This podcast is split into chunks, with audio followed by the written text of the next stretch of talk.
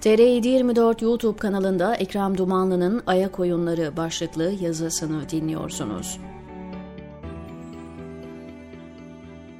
Ufukta seçim göründü ya, beklenir ki her parti halka ne vaat ediyorsa onu anlatsın.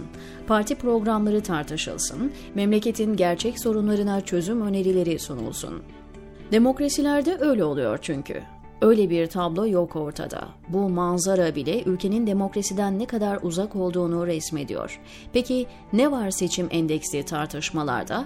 Tuzaklı öneriler, güdümlü tartışmalar, laf cambazlıkları vesaire vesaire. En sıcak tartışma konularından bir kısmına buyurun beraber bakalım.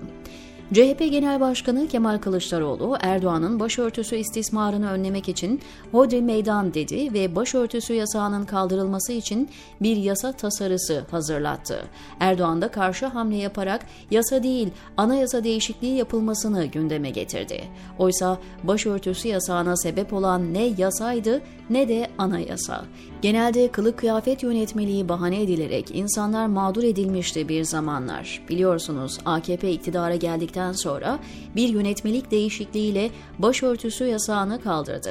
Ancak bir başka iktidar geldiğinde bir yönetmelik değişikliğiyle aynı yasağı tekrar getirebilir. Yani konu hala siyasilerin iki dudağı arasında.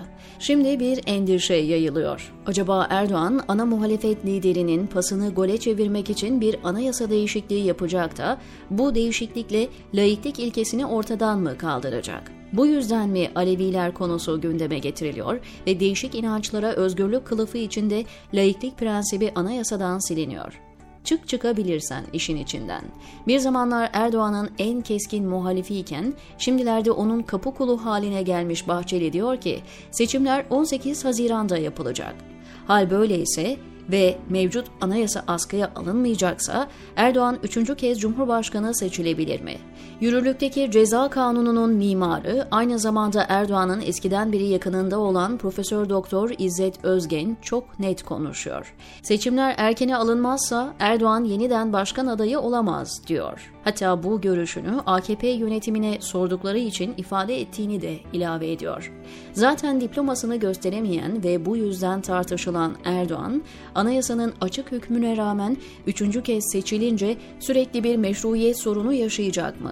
Bu arada muhalefet Erdoğan'ın 3. kez seçilmesini sorun etmeyeceğini ifade etti. Anayasa ihlalini de problem yapmayacaksan niye muhalefetçilik oynuyorsun ki? Bir dönem Erdoğan'ın başbakan olarak atadığı Ahmet Davutoğlu demiş ki seçim yaklaştıkça provokasyonlar artabilir. Gel de kara kara düşünme. Tecrübe konuşuyor çünkü.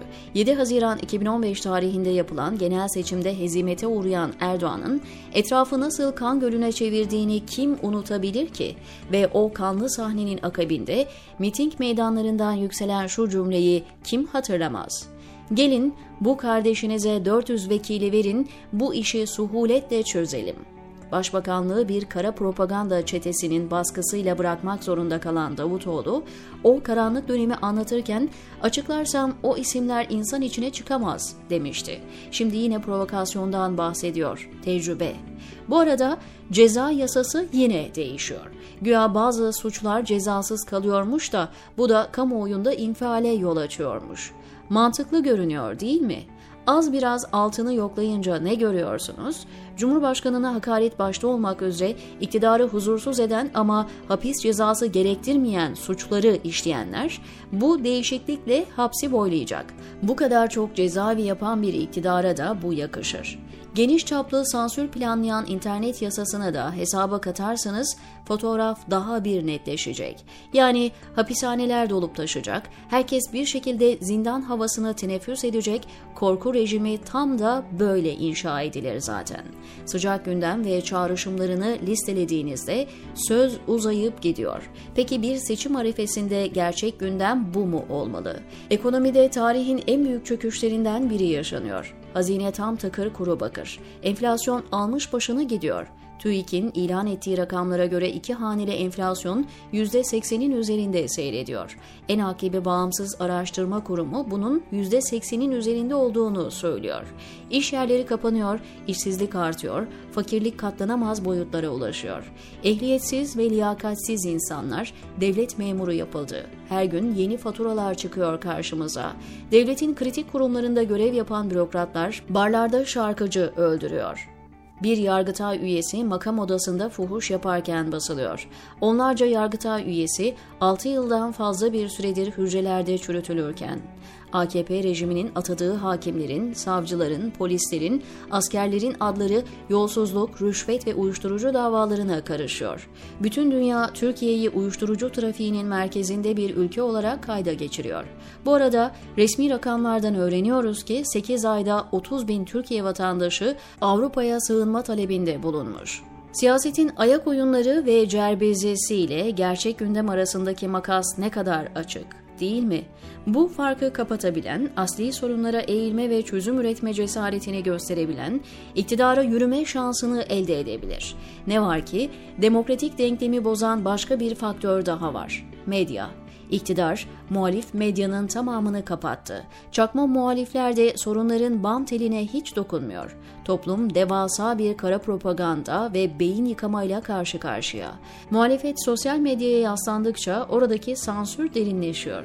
Görünen o ki, iktidarı alaşağı edecek en büyük etken iktidarın bizzat kendisi. Gururu, kifayetsizliği, hırsı, şımarıklığı, zulmü. Eğer muhalefet gerçekten iktidara yürümek istiyorsa, bu muhteris güç sarhoşlarının söylem ve eylemini taklitten vazgeçmeli, ayak oyunları yerine gerçek sorunların çözümüne odaklanmalı, diyor Ekrem Dumanlı TR724'teki köşesinde.